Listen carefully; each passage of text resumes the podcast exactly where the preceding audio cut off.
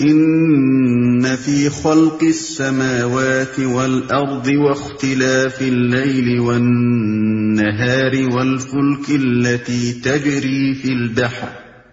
والفلك التي تجري في البحر بما ينفع الناس وما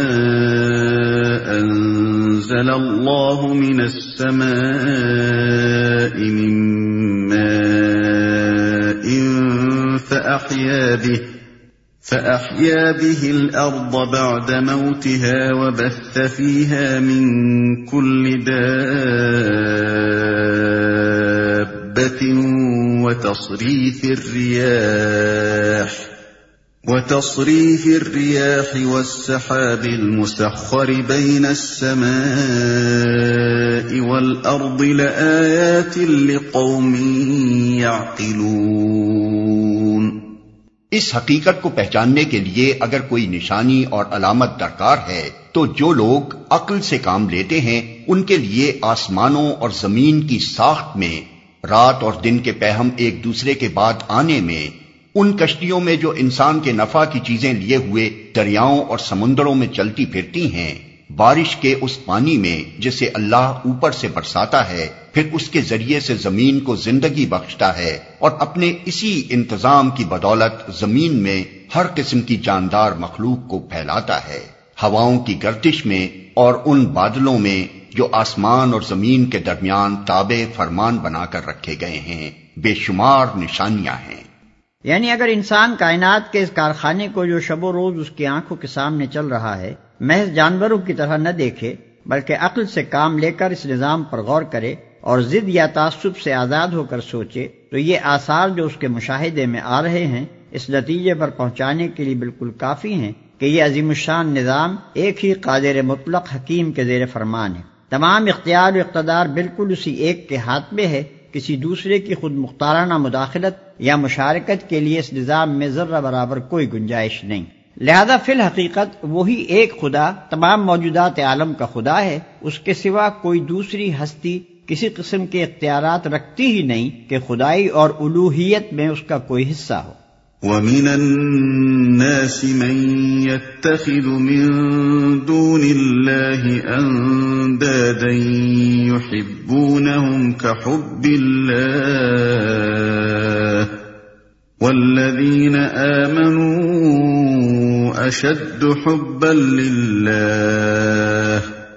وَلَوْ يَرَى الَّذِينَ ظَلَمُوا إِذْ يَرَوْنَ الْعَذَابَ أَنَّ الْقُوَّةَ لِلَّهِ جَمِيعًا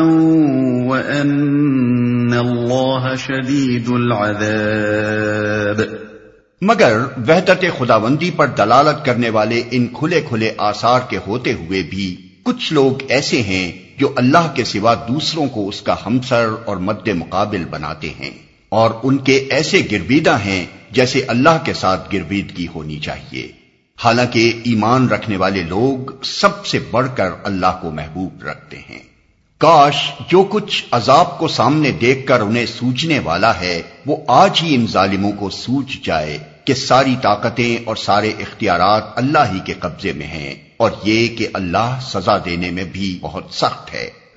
کچھ لوگ ایسے ہیں جو اللہ کے سوا دوسروں کو اس کا ہمسر اور مد مقابل بناتے ہیں۔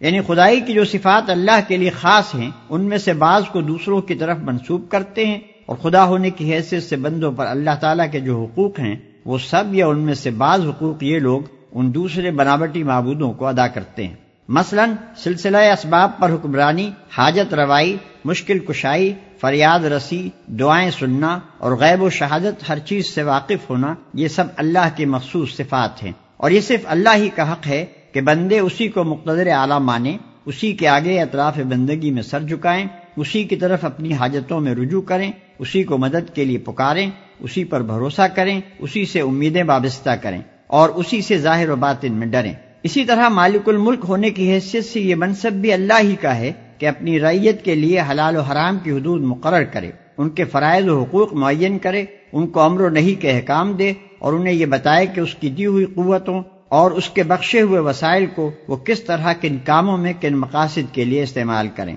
اور یہ صرف اللہ کا حق ہے کہ بندے اس کی حاکمیت تسلیم کریں، اس کے حکم کو منبع قانون مانیں، اسی کو امر و نہیں کا مختار سمجھیں۔ اپنی زندگی کے معاملات میں اس کے فرمان کو فیصلہ کن قرار دیں اور ہدایت و رہنمائی کے لیے اسی کی طرف رجوع کریں۔ جو شخص خدا کی ان صفات میں سے کسی صفت کو بھی کسی دوسرے کی طرف منسوب کرتا ہے اور اس کے ان حقوق میں سے کوئی ایک حق بھی کسی دوسرے کو دیتا ہے، وہ دراصل اسے خدا کا مد مقابل اور ہمسر بناتا ہے۔ اور اسی طرح جو شخص یا جو ادارہ ان صفات میں سے کسی صفت کا مدعی ہو اور ان حقوق میں سے کسی حق کا انسانوں سے مطالبہ کرتا ہو وہ بھی دراصل خدا کا مد مقابل اور ہمسر بنتا ہے خواہ زبان سے خدائی کا دعویٰ کرے یا نہ کرے۔